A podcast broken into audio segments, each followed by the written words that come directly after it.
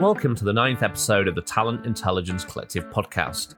Before I intro this one, I wanted to let you know about an extra special offer our wonderful sponsors Stratigens are offering to all of our listeners. If you go to the Stratigens website at stratigens.com, that's S T R A T I G E N S.com, book a demo and enter the promotional code TIC2021, you'll get a discount and a free proof of concept. How fabulous! Anyway, back to the episode. In this one, me, Alan Walker, Alison Ettridge, and Toby Coulshaw co hosted an episode where we spoke to the man of many talents that is Chris Long.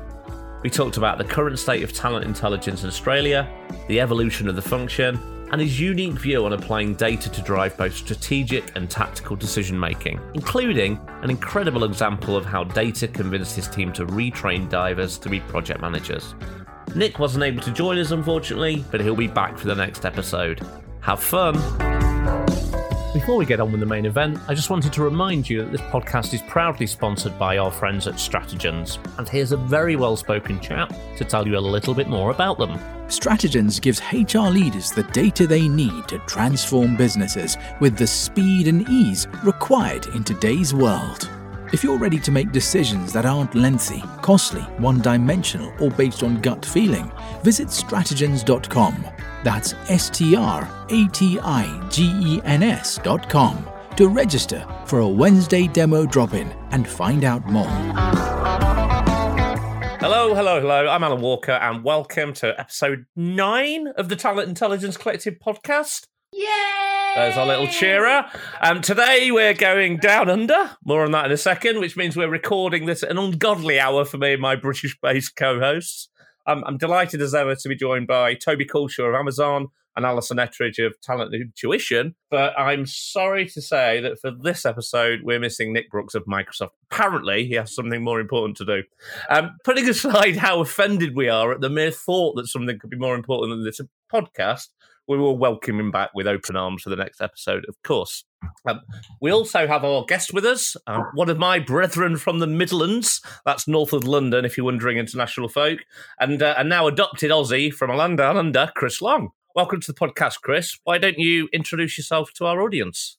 Thanks, Alan. Um, yeah, uh, I'm Chris Long, been over here in Australia for the last 10 years, um, and I'm currently heading up global talent solutions for Preactor. Excellent, thank you. Um, it's great to have you on the show, and just to warn you that we've had some great guests on so far, so you've got a lot to live up to. No pressure, mate. No pressure. Oh no, Um, so, I think many listeners will now be familiar with the format of the show, but for Chris's benefit, um, in just a minute, Toby's going to lead us through a discussion of some of the more exciting happenings in the world of talent intelligence, news views, industry insights, all that jazz.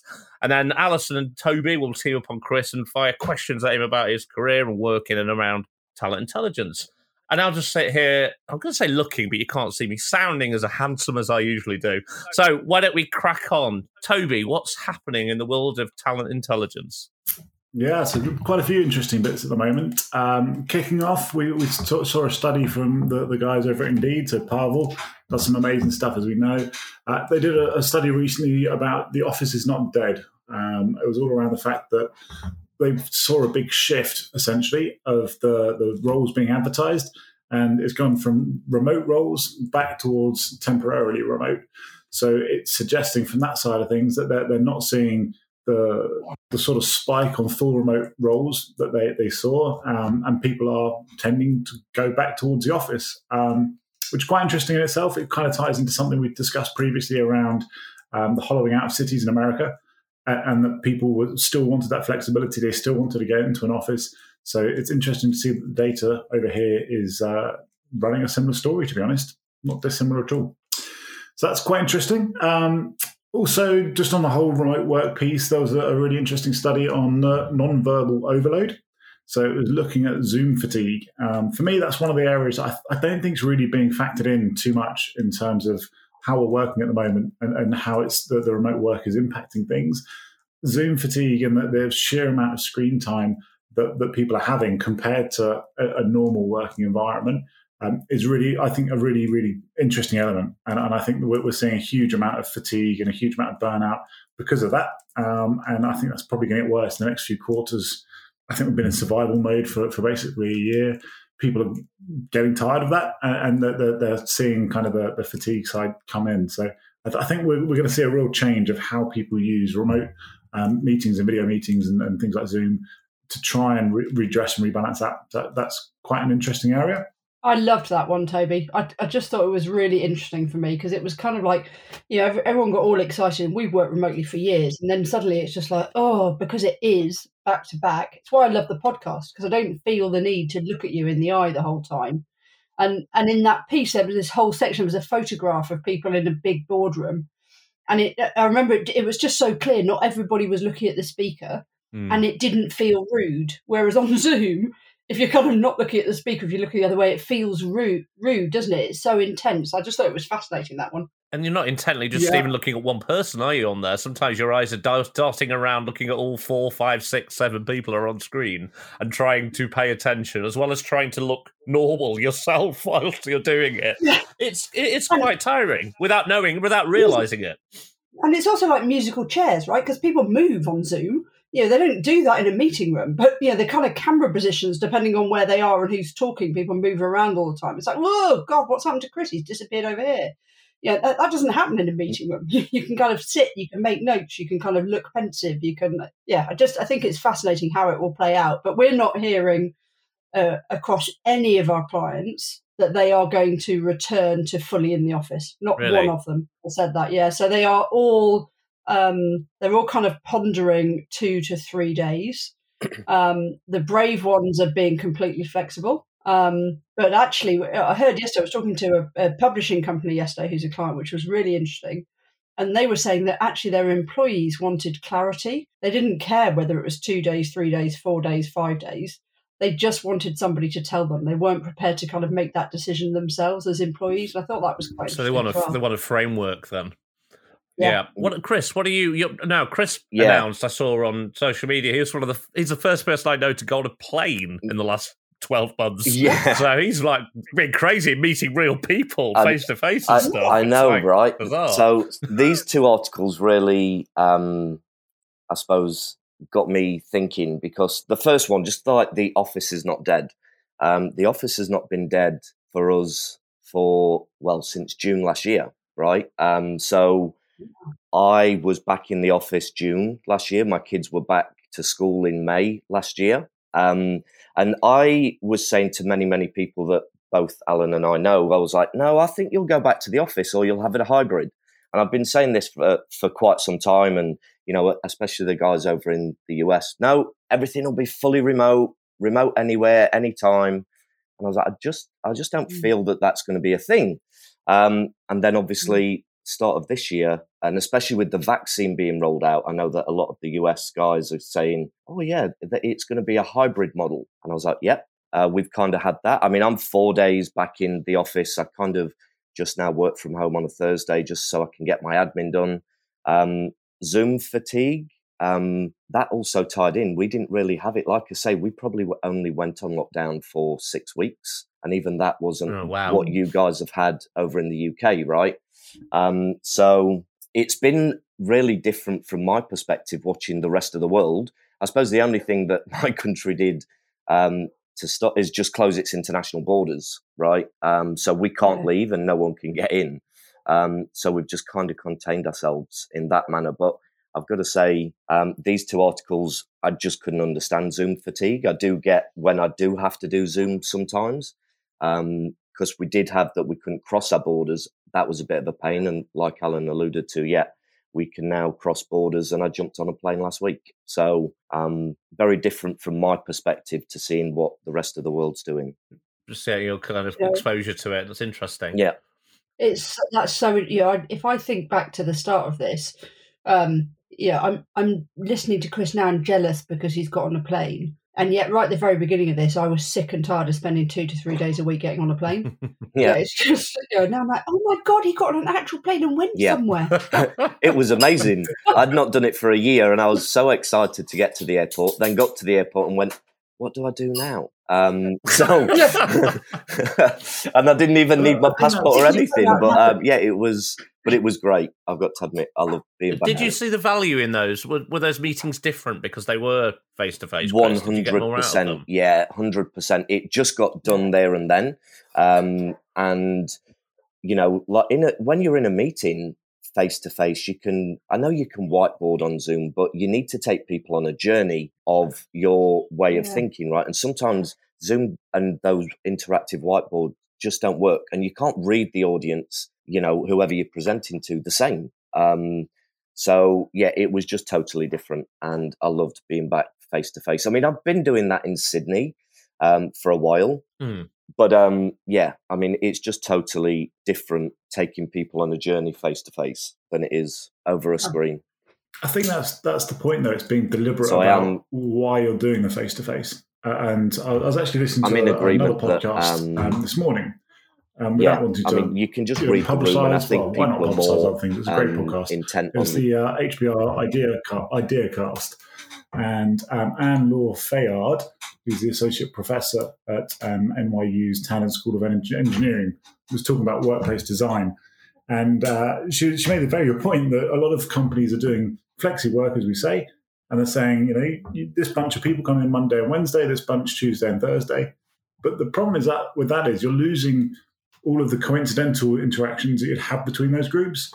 So you're, you're ending up the, the kind of the, the system of trying to get people back to the office to have this creative environment and this innovative environment wasn't actually necessarily working because people were coming in and they're seeing the same people they'd see every Monday, every Wednesday, and you weren't having that collaborative and creative environment. So I think to Chris's point, I think being deliberate about why you're going in is really important. Yeah, completely agree. What what was the um, article around private equity, Toby? Yeah, so the, there's uh, this well, actually one of a few articles I've seen recently um, looking at private equity and VC firms and, and looking at how they're investing far more in um, in, in talent, essentially talent intelligence, talent acquisition, talent analytics, just basically understanding the talent within the, the potential target organizations and how to, to maximize that. It, it's an area I, I, think we've, we've seen a bit of a growth in the last 12 months, but I think it's a fascinating area. I think, you know, if you look at the vast majority of investments, the vast majority of M&As, the, the, vast majority that fail it's generally due to culture fit and, and talent fit or, or, scalability. So I, I think understanding the, the, the talent and the, the, feasibility of expanse, etc., really really cool. So yeah, I think it's a really interesting place at the moment. The the other article that I, saw that uh, I think is going to be worth highlighting uh, is uh, Randy Bailey mentioned it over on the group. And it's all tied back to something we discussed a little while back, which was the SEC filings and that the data um, that the SEC are going to start requesting from companies. We're starting to see that coming in now. But I think the, fascinating thing for me on it all is at the moment it's still very disjointed. You're getting very, lots of very different data sets coming through, really inconsistent, and, and it's really not um, giving a huge amount of value because it's, it's very hard to get under the hood and actually understand what's going on with that. What, what are these companies actually saying? It's, you can't really compare. I think it's going to be really interesting, though, um, and, and, the article in particular uh, was highlighting that I think once the SEC starts saying, well, actually, we want consistency, we, we want to have these standardized metrics, um, I think that's going to be really, really powerful. So, yeah, really, really keeping a close eye on what the SEC commissioner and the administration say, because I, I think this year will probably be a bit of a test year. What happens beyond? Um, is going to be yeah re- really really interesting on, on that side of things. I don't think they've mandated though, have they? At the moment, it feels like the metrics are still pretty loose and open. Very much so, very much so. So it's, it's guidance at the moment, um, and I, I, think almost coming back to the private equity and the VC side of things, I, I think as companies are starting to to look to invest into organisations, I, I, think that that's where the pressure is going to come from. If they if they're starting to say, well, actually, we need to understand um, your your your TA metrics or your employer brand metrics or your uh, HR metrics in much more granular detail, and we need it consistent across all the organisations so that we can make true and fair comparisons, etc. Um, I, I, think that's where we're going to get the, the, the real value because at, at, the moment, as you say, it's not mandated, and even though the companies are publishing data, they're not necessarily being hugely granular and it's not very, very transparent about what, what's going on. Do you think for those organisations that are sharing, does that give them any kind of competitive advantage at all in the talent marketplace? That transparency, where they're being transparent anyway. Um, honestly, I'm not too sure. Uh, I think the the way that the the data is being published at the moment, it, it it's not done in the same way as say um, some DNI data that's very very uh, public has whole sections of the website specifically dedicated, etc. Quite often, this information is hidden deep into the filings, and you've got to kind of dig through the papers to find it. Um, I think ultimately it could be. I think ultimately you will see tools that are uh, cross comparing different organizations, and, and I think it, it, will be something that candidates could look at, um, whether that's purely candidates that work within HR mm. and they look at it to see, well, actually, is that the sort of organization I, I want to join? Uh, do they have the sort of health metrics I'd, I'd like to look at? I don't know.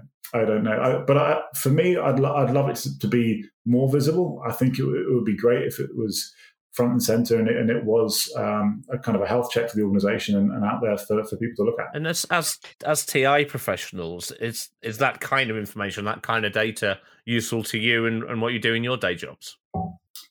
For me, yeah, absolutely. Okay. I think, well, yes, absolutely, with the caveat being once it's consistent um, and, and, once you've got things that you can compare to an extent, um, apples with apples. You know, I, I think what when it's all very very dirty data and you, you, don't really know what you're looking at if people are saying time to hire what do they actually mean by that um, if they're saying cost per hire what do they actually mean mm. by hmm. that you know we have enough struggles and inverted commas um, with the, the, the cleanliness of data when we're looking at DNI work, for example, and, and companies potentially uh, double counting on different different um, reports, etc.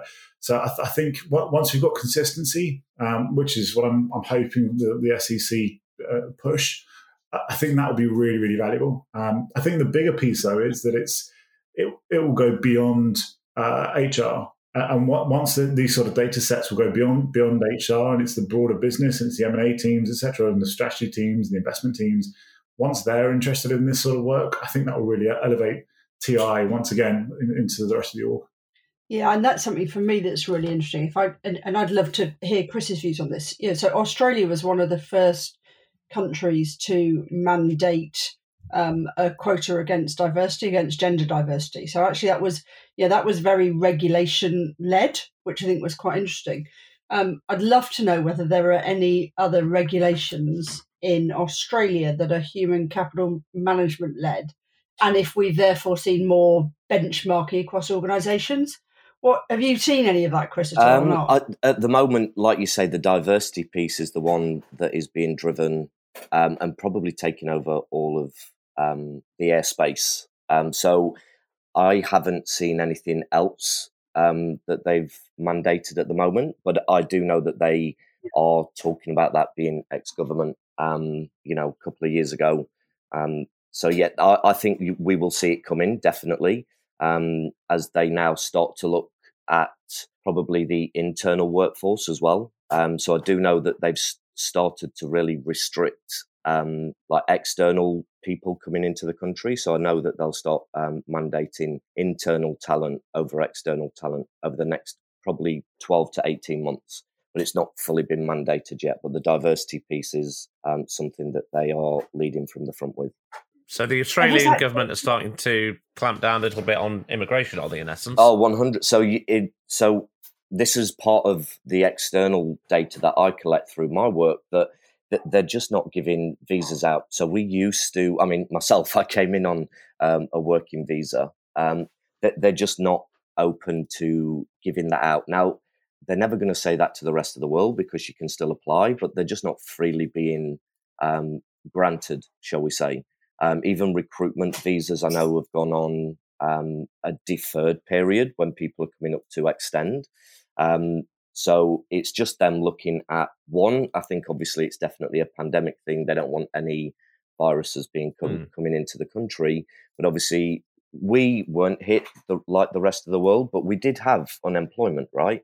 Um, so I think they're looking at trying to get those back to work before we then start influxing all of these other people that now are starting to look at Australia, going, "Yeah, look, this is a great country to live in.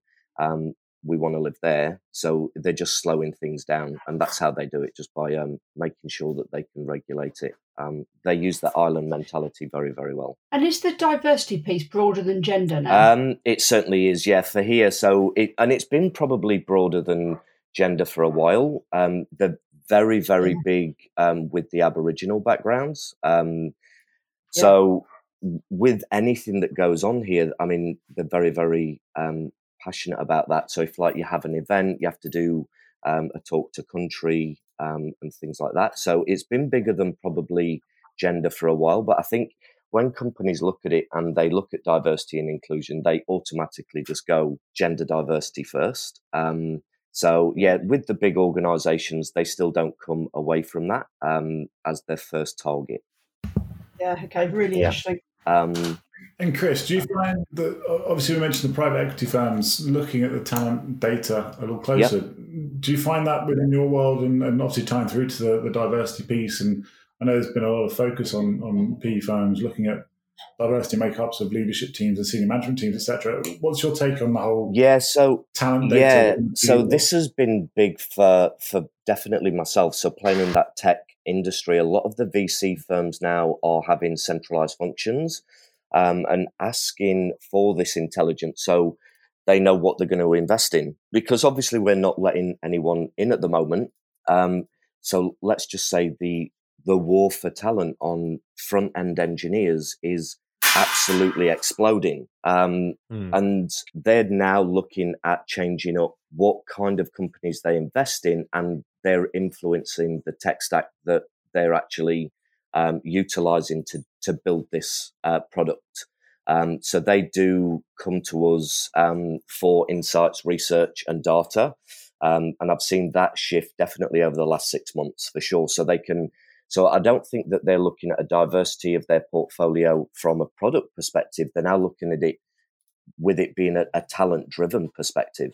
Really interesting. And that's a really neat lead into um, asking more about you, I think. Um, so sorry, Alan, I've nicked your kind of intro. I have very little to do as it is, and now you're stealing the tiny pieces I do.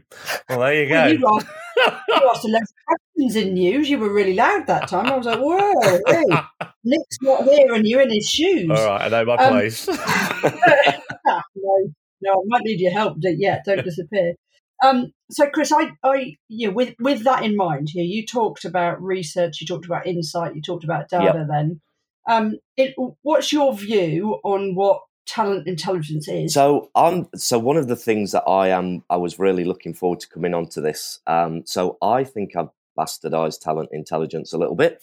Um, so I'm really looking forward to. I was I listened to Toby uh, and Nick on the last podcast that just dropped. Um, I think today for me. Um, so for me, oh, um, talent intelligence really does inform. I think, and it should the whole um, organization um, because we can take all of the information, and I think it's not. I don't just use location. I don't just use skills.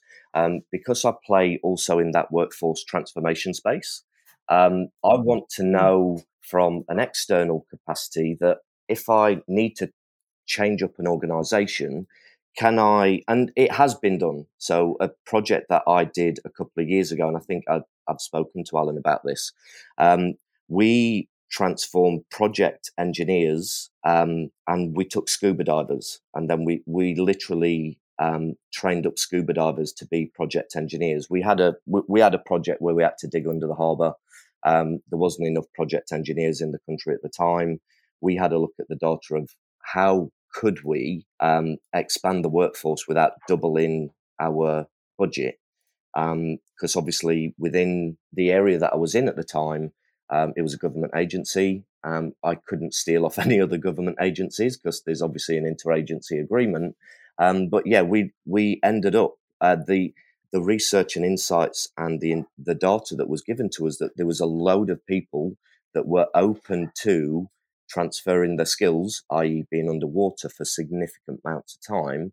Um, and we used the data that was given to us. Well, it was actually myself and, and my BA and uh, my data scientist at the time that said maybe we could transform the workforce in this way. And, and that's how I start now as I go through all organizations is okay, so if we've got this war for talent, how can we transform it? Um, and can I use external data to inform what I can do internally? So not just purely on what I've heard previously or what you can get off LinkedIn insights, so to speak. So that's my take that I utilize uh, the external information. Um, and obviously we can explore it further, but I'd definitely like to see um, what Toby thinks about that. Um, Toby, go ahead because you know I'm going to say join the dots. So we, we absolutely have to let you go on this. yeah, no, I, I, would love to say that I, I, disagree, and I think that's not TI and everything. So because we can make a big debate and challenge, challenge. But um, I think that's a great example. I think it's a really great example. You know, going back a couple of a couple of jobs, we, we did something similar with uh, network engineers in the rail signaling. Yep. Couldn't find them for love nor money. You know, the, the, the sourcing challenge was there, the recruitment challenge was there. Then we we realised you could just take another electrician, put them through a certain course, and it was a, a couple of weeks, whatever it was. Uh, it just didn't make any sense not to do that. Um, I, I I think it, that that kind of job transferability, I think is is really important, and I think that's one thing that some of the the vendors haven't necessarily got yet in my mind. And, actual fact, a lot some of the, the, the government bodies that are looking at um, role taxonomies don't necessarily grab yet because they're still trying to drive things by function. They're still trying to drive things by job title. Um, and I think nowadays it's much more around transferable skills. If you're a data scientist, you could be working in HR, you could be working in marketing, you could be working in finance, you could be working in wherever. You know, you could have a whole range of different job titles within there. It's the skills that are important, and that's the, that's where transferable. And I think to your point, it's not necessarily even the raw skills; it's what does that skill and that career path look like. Um, and I think career career pathing is going to be something that's really interesting. We're starting to get better data at it. I think more, I'm seeing more people starting to play with it a bit. Um, but what, what, are those journeys? Where can different career paths take people? And what skills um, uh, delta essentially is there between current skill to, to needed skill? But uh, yeah, I think that's a great example. Great example of using TI effectively. For me, hearing both of you talk about that is um, we talk a lot about skills being at the absolute heart of business decision making. But both of you talked in those instances about a particular role um, or workforce that was hard to hire, and therefore the, the kind of starting point for both of you in those instances was was based on the war for talent. Whereas when we're talking to our clients, yeah, our starting point is is is kind of bigger questions. You know, so it's all about the transformation of an organization. And I'd love to kind of figure out, you know, uh, actually whether it's it's easier to say is the starting point the burning platform that's in front of me, the role that I can't hire, or are things like the SEC mandates going to raise talent intelligence to such a level that actually it is absolutely about the bigger business transformation?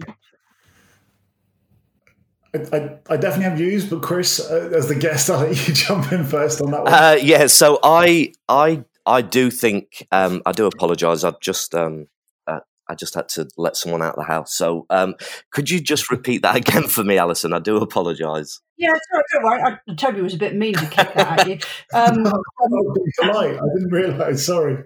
it's all right, don't worry. Um, so for, for me, one of the things that was interesting, um, Chris, when you and Toby were both talking then about the use of talent intelligence, was that both of you talked about skills. Yep. Yeah, and, and we always think skills first, and we always think of skills at the centre of, bis- of decision making. Yep. But both you and Toby talked about it through the lens of a role that was difficult to hire. So you both kind of started with this burning platform that was the war for talent against a particular job. And and I just wonder whether things like the SEC mandate and the kind of raising of the profile of human capital generally, yeah. whether that's in a big tech firm, a high growth yeah. firm, mean that the starting point is going to be different. The starting point isn't going to be a role that's hard to hire. The starting point is going to be business transformation. Yes. And I'd love to know your views. Yeah, so I, I think maybe um, I can allude a little bit further with the way that I was thinking with mine is business transformation is definitely, I think, where I would like to lead with, and I, am hoping that I do lead with. Um, so it's not necessarily a skill um, for me; it's more about the person. So I I try and always work in um, as as everyone heard the like the network of teams philosophy. Um, yep. So obviously, everyone has two, three, four projects going at any one time. Um, and I tried to lead with, and a lot of my sources, and that we have lots of questions that are out there uh, that they ask of where is it that these people want to go? What, where have they come from to where they are now to where they want to go? Um, and how can we as an organization assist that um, through a network of teams so they're not always just 100% um, focused on their current skill um, or their current career path? Um, and how can that then inform the business as we look to transform and maybe pivot into this new way of world, into the new way of working or the new world of working? Um, so I look at it from how do I assist the business in its most optimal case, um, and not necessarily just try and fix a skills gap. Um, I mean, I do have a skills gap, obviously, you always do. Um, but a workforce, I think to truly transform a workforce, you have to look at it holistically and not just skills. But I know that we probably went straight to skills because it's the easiest piece to pick up first. Um, but I do think if you've got that lens on it, and I'm pretty sure the stuff that I've read from what Toby's put out there, he does come at it from that angle. But I think when we just talk, it's easy to go skills first. Am I right there, Toby? Yeah, no, I, would agree with you. I, I, think I think TI has got kind of uh, multiple hats to wear, and, and, I think some of it's going to be verging on that sourcing intelligence and ramping up and addressing the the here and now and, and using intel to influence the decisions for the here and now. Um, I think as it starts tying in from a pure HR talent perspective, you can tie into talent forecasting, talent strategy, workforce planning, etc., and looking kind of pushing things further out. But then I think that the, beauty of what our function is is we're, we're the crossroads, and we can also jump into the business and say, well, actually, we can use TI to influence the strategy that's then going to influence the direction of where workforce planning and everything else is going to go. So, uh, uh, for, for me, I think we're we're one of the few functions that can actually get into pretty much any function in the business to try and influence where they're trying to go, what they're trying to achieve. Because you know, essentially, if you ask any senior leader their biggest asset is their people. What's the biggest risk? Not having access to the right people to do the job. So I think the beauty is we can we can pretty much get in wherever we we want to to drive the business and then flow it through. Um, it's ju- just about being credible and, and, having the right information and getting in the right way. And that's the bit where I think things like the SEC mandate will start to raise the profile because it's yeah it, it's it's bringing yeah whatever what every business leader said know talent are our most important assets but it's bringing it right to the fore and it's doing it in a data led fashion um, with metrics and and uh, when it's apples and apples the ability to benchmark yourself against your competitors um, and realize that you're either better or worse and therefore you can do something about it. I think it's really exciting. Chris what you you talked earlier about um, using data externally um, can you give us some examples of the sort of data that you use? yeah, so um, obviously we use the standard ones, you know, location. I mean, I will say before I go into this that we, um, as in Australia, aren't GDPR compliant and don't need to be. So we do collect a lot of data that probably we might not be able to in a few years um, or whenever that does come this way. Um, so we do. So obviously the normal, you know, the skills, location. We also uh, gender. Uh, but what I like to look at is um, again, and I will say that my sources are, and I think um, Toby, you alluded to it on the last podcast, was all when we work with sources, they speak to tens of thousands of people, right? Um, and we can utilize that data. Um, and all my sources are data driven. Um, and if they don't have a data score that is um, higher than an 8 out of 10, then that affects their commission and their uh, bonuses, should we say. So I'm very big on making sure that we can influence um, our clients with lots and lots of different data points. So I use a data lake and I pull all this together. So not just the normal bog standard data points. I would also I do go into university degrees. We do capture a lot of history from the candidates that they um, speak to, um, what they do in their spare time. Um, and this comes down to when I'm looking at organizations and how we can have that network of teams, right? Um, is does a project engineer from a TypeScript background, um, what do they like doing? Um, just so we can collect this information. One, what do they like doing? How much time do they spend on um, each of their tasks that they have currently in their job? Um, and that will also then inform us. So I can say, okay, so Intel uh, TypeScript engineer actually only spends 30% of his time coding, right? Um, that will then inform workforce planning and strategy to say, well, actually, over the course of your competitors, um, this is why a network of teams will work, and this is how potentially we could do it. Um, so we, it's wide and varied, Alison. I will say, um, it's not just any specific. It'll be what a client of mine requires to then track back through the sources. So it is. It, I do collect a lot of information through the sourcing team. I was going to say, Chris, on that on that latter point, the those last bits of data around kind of interests and how people are are using their time. Those are the sources of those data are relatively unstructured. I'm guessing. How do you gather that information and make it valid that you've got enough of it to be worth? Yeah, that's where the data lake comes in. So this is way above my technical uh, grade, obviously, uh, but I do work with BI um, and data analysts, um, and they they have built a data lake. So I believe um, for all the unstructured data, um, and they will that they've got a mechanism that will siphon this through. So I tell them what I want and what I need, um, and then it pops out in a nice little BI report um, for me um, that I can then utilize as as we're on site at a client. But it sounds like you've got you've got a whole bunch of quantitative stuff and then a whole bunch of qualitative mm. stuff. And so, yeah, some of it is unstructured and messy, um, and and it needs pulling out, needs some clever stuff doing to it. Um, but actually, there's a whole bunch of it that's still qualitative. That's that's equally as oh, valuable, oh, yeah. particularly when overlaid. On. Yeah, definitely. And uh, I don't think you should do one without the other. You should have a good blend and a mix um, of both, because uh, I, I don't think you can just go with that unstructured data and try and inform anything. Do you know what I mean? Um, I think again, you have to have a full report um, if you're going to truly influence a business. Joe, I had had this conversation with someone earlier, and they were saying um, that there's definitely a difference when people come at a problem having spent time in the world of talent. Then the way that you look at that problem is through the eyes of the business, and then you try and answer the problem. Whereas actually, if you're looking at it purely through a hey, here's a bunch of tech, and we can do something pretty whiz and bang through it, it gives you different answers because you're, you're you're looking at it through a completely different lens. And I think if I if I'm right, everything that you're doing at Preactor, and, and we should talk about that much more, is, is about saying what's right for this particular client in this particular situation. So it's starting with business challenge yeah. first. and it certainly is, and and that's why we've pulled together. And I think this is where um, talent intelligence will really grow over the next couple of years. Is I use that tiger team format, right, where you pull people in from different backgrounds because um, you want that diversity of thought.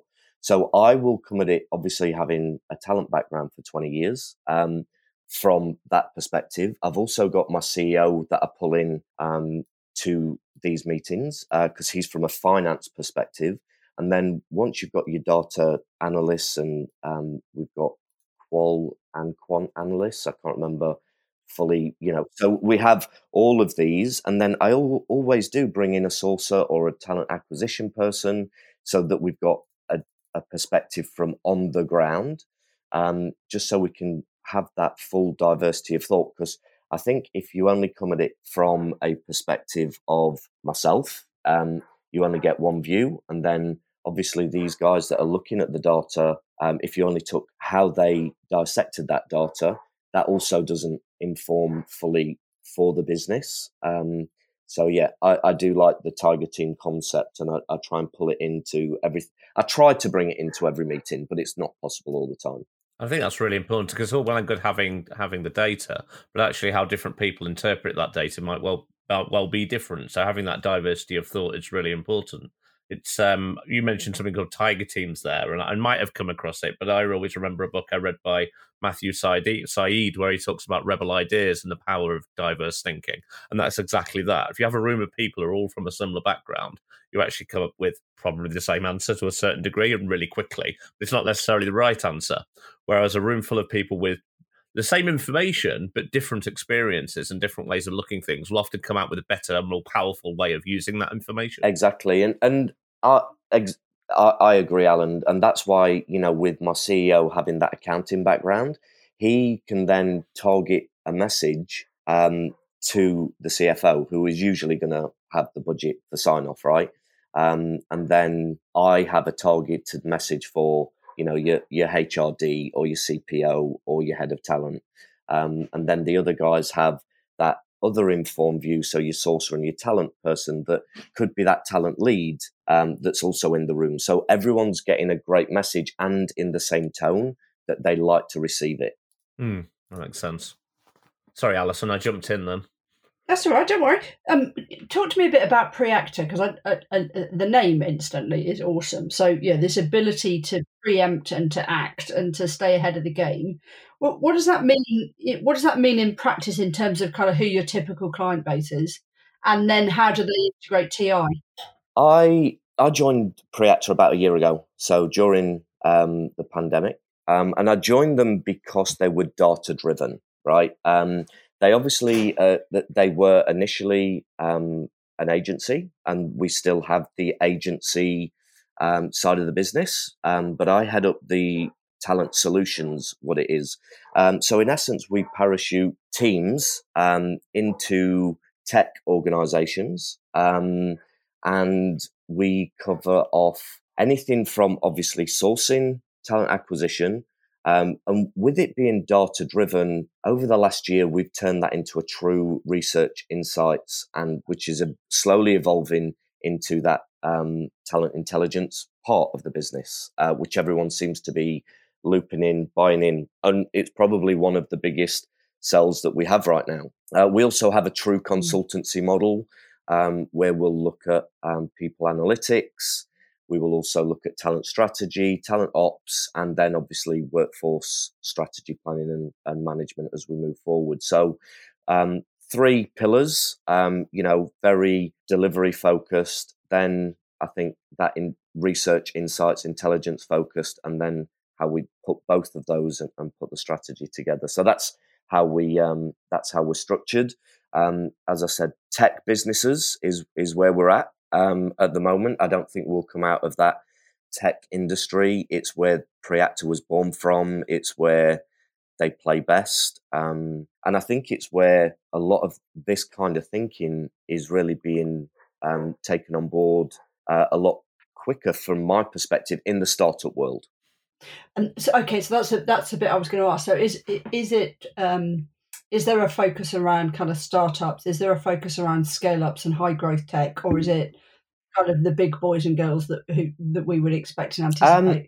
Um, so we're probably focused more at the moment on hyper growth. Um, so those businesses that are looking at scaling anywhere between two to three hundred um, in in yeah. in a year. Um, the startups are it's it's probably a very different model um, to what we deliver to them. Um, it is probably a little bit of um, tactical delivery. Um, and then they're just trying to understand um, that intelligence piece, the research insights, because obviously they just want to go gangbusters and, and hire the first 10, 20, 30 people. Um, and this is where now I was uh, what we spoke about earlier. Those VCs are asking them to take the time, understand before going out to execute. Um, so yeah, we're probably targeted mainly in that hyper growth area um, at the moment. We aren't in, we haven't touched on enterprise as such. We're probably up to around that five, five to seven thousand mark. Um, is probably where our sweet spot is at the moment. Okay, now now a long time ago, I worked for a private business that was an Australian business. So I, I worked in EMEA, but it was the business was called Talent Intelligence. Um, and, and interestingly, their background was that one of the founders, um, kind of in theory, brought military intelligence to the table. You know, and it was this concept of of thinking differently about your competitors and about being uh, you know able to be proactive and pipelining. In in reality, at that time in APAC, um, the majority of the work that they were delivering was really talent pipelining work um, and talent mapping work and and it wasn't necessarily what the purists in us would would now call talent intelligence. So if you kind of took that as a as a kind of phrase, do you think that the use of insights is still pretty much in its infancy? I would, in yeah. APAC or in, in no, definitely. So, and and that's why I think um, we're so busy at the moment because people that. That, so what I would say is that companies know that they need something, um, but they don't know what they don't know, right? So I would say 100% that like the TI scene over in APAC is definitely in its infancy. Um, that's probably why I don't use the term, um, even though we are slowly drip feeding it in. Um, I wouldn't use it because people Yeah. are just like, "Whoa, what does that mean?" Um, and in essence, they they just get blown away by by certain words, right? So I would say it's definitely growing. So the research, insights, and data piece is growing.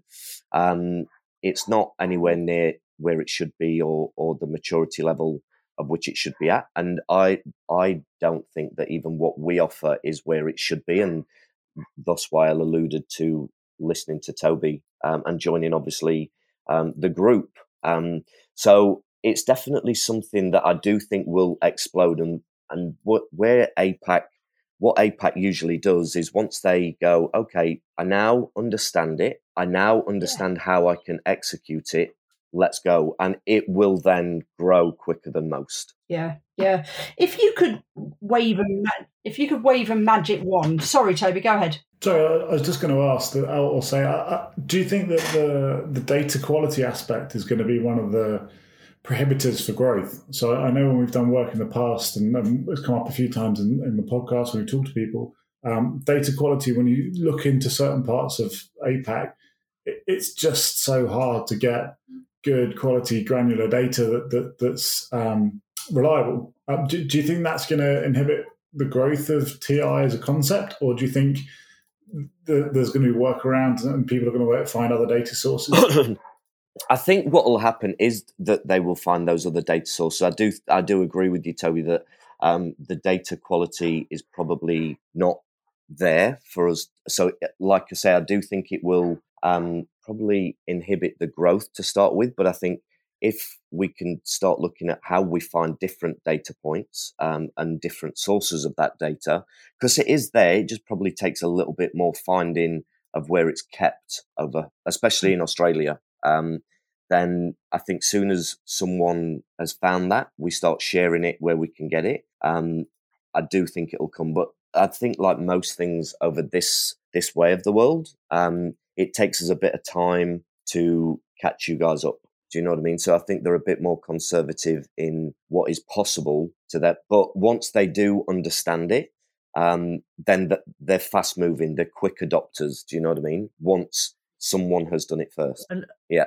And you've got some you've got some amazing brands that are coming out of Australia, the likes of Xero of this world and Canva and uh, Atlassian, and some really successful brands that as they grow bigger into the global space and they see what possible what's possible from this kind of stuff Correct. that actually that demand in itself will accelerate things it's, it always does if the demand's there the, the the the the will and desire to meet that demand is accelerated so much faster isn't it But interesting. I think there's there's two arms to that though. There's there's the um, because I, you know I took the words, well, Chris took the words out of my mouth earlier. Yeah, the data is there. It's not that the data isn't there. It's just that the the big global players haven't been bothered to to do some of the local Mm. language work that needs to happen in APAC.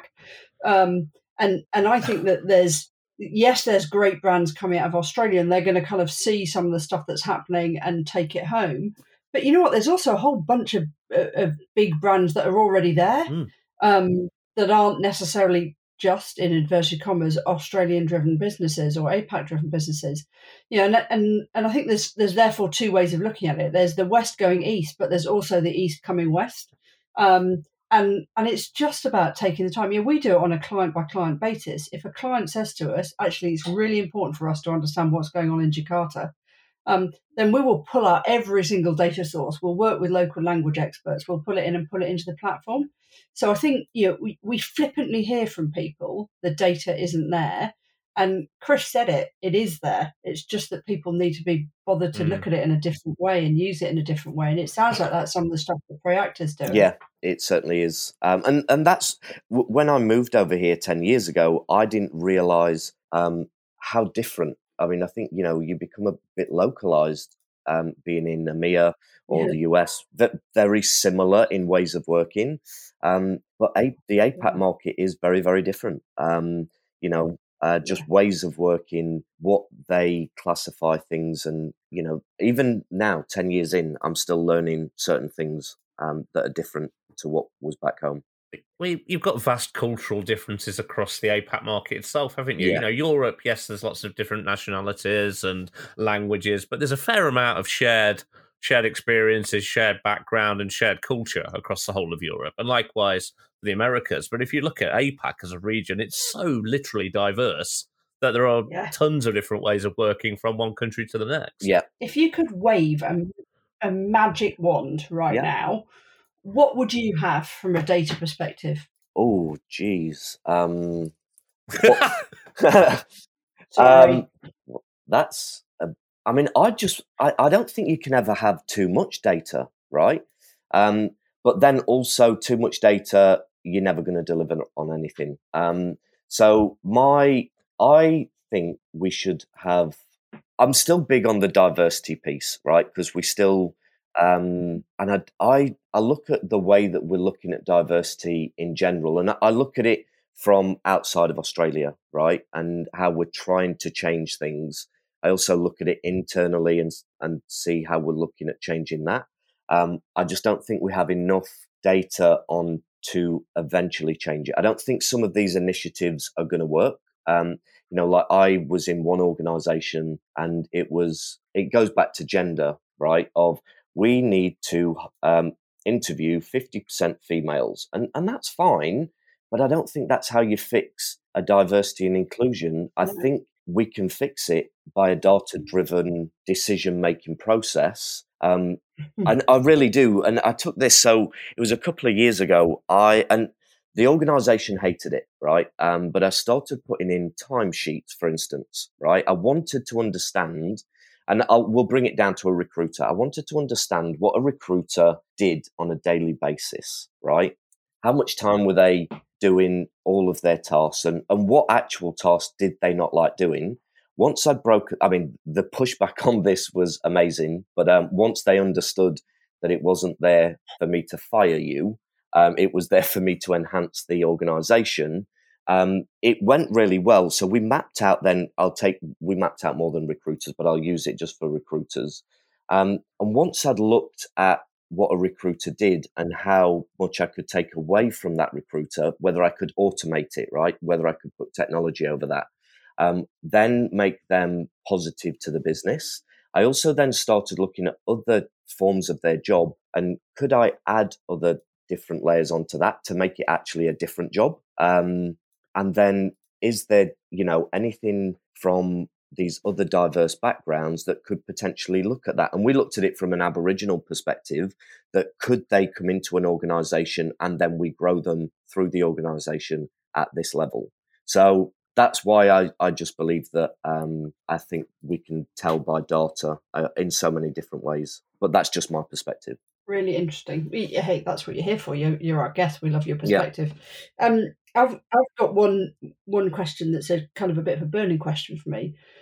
I think um, if you listen to the podcast, you'll you'll probably be as bored as the rest of the others. But I talk a lot about this joining the dots, and and that's this piece about um, understanding that you can't just look at it through a skills lens. You've got to join that up with business risk, with real estate cost, with location, with talent attractiveness, which kind of ties back to that quant and qual piece that you were talking about earlier.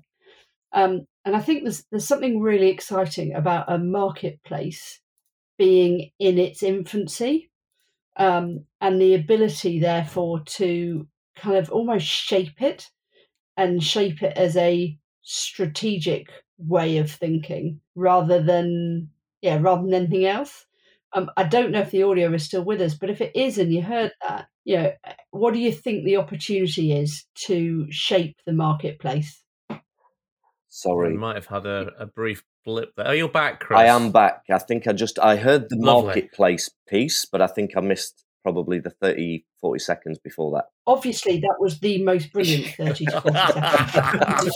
but, um, but I'll, Thankfully, we have an amazing it- editor we've found out, so this will all be seamless with the episode when it goes out. Yeah. Um, but I'll I'll I'll phrase it again. So I think one of the things that's quite interesting when we talk about talent intelligence over here, and, and granted I'm biased because I talk about it through the lens of our platform. Um, but we talk about joining the dots between skills, between business risks, between real estate, between location costs, and and between kind of R and D and innovation. And if you just look at it through one of those lenses, you're missing a trick. One of the things that I think is really exciting about your marketplace is actually the ability that you have got to shape what talent intelligence could Yeah. be. And so I guess if you had a vision for what it could be, um, and if you were shaping the marketplace, what would it be? Um, what would I make this marketplace? Um, I think an all-encompassing uh, function that um, really takes. I'd love it to take external, use internal data, and truly inform um, how businesses are growing. I think if we can really um, inform that, that would be where I'd like to take it because I think that the and I think Toby touched on it earlier on I don't think that there's any ceiling to this function right? Um I really do think and believe that it can parachute into anywhere across the organization um and it be influential. So I'd I'd like to keep it I, if I could do that now I'd I'd like to put it at that level um, instead of it, you know, like talent acquisition has through the years. It's just been a service industry. It's been a cost center. It's been, and they're trying to elevate it. Um, so that's where I'd probably put that is at that that it's a true um, a true st- strategy thinking function. Yeah. And Yeah. wow, the opportunity is now. Yes, exactly. Absolutely. I'm going to do my thing, guys, and jump in.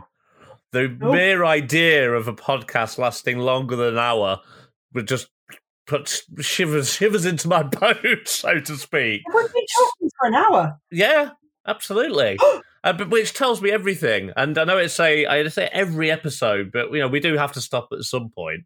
And um, you know we could probably keep chatting for another hour quite easily, but we can't do that. We've got to stop eventually. And I think that time probably has arrived now. Um, on that note of Chris, Chris's vision for TI, Chris, massive thanks to you. You you've been great, as they say here in the Midlands. You've been great, my duck. Um, how did you find it? I've really enjoyed it. Um, I love speaking to you know um, guys like yourselves that are trying to move um, an industry and um, elevate it. Obviously, taking pearls of wisdom as we go through, and obviously challenging my thinking around that. I think it's awesome. So yeah, I think you're onto a great thing here, guys, and really enjoyed it. Thank you for having me. Excellent. As always, um, thanks, Alison and Toby, for co-hosting. We're we're we're on to our ninth. This is our ninth we've done. Wow. Um, I think we've Wow. done brilliantly. So we've got double digits with the next episode. I didn't think we'd make three. Totally oh, ever the optimist, hey. um, to Mr. Brooks, sorry to sound like um, Liam Neeson from Taken, but we know where you are, we know what you're doing, and we know it can't be as good as this episode. But we'll still have you back. Um, and to our listeners, uh, you know, huge thanks for listening as ever. And as, as ever, my closing cheesy statement: stay intelligent, folks.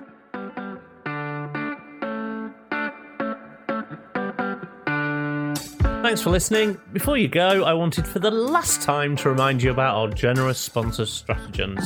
Here's that posh chap again, telling you about their fabulous product. Stratigens gives HR leaders the data they need to transform businesses with the speed and ease required in today's world. If you're ready to make decisions that aren't lengthy, costly, one dimensional, or based on gut feeling, visit stratigens.com. That's S T R A T I G E N S.com to register for a Wednesday demo drop in and find out more.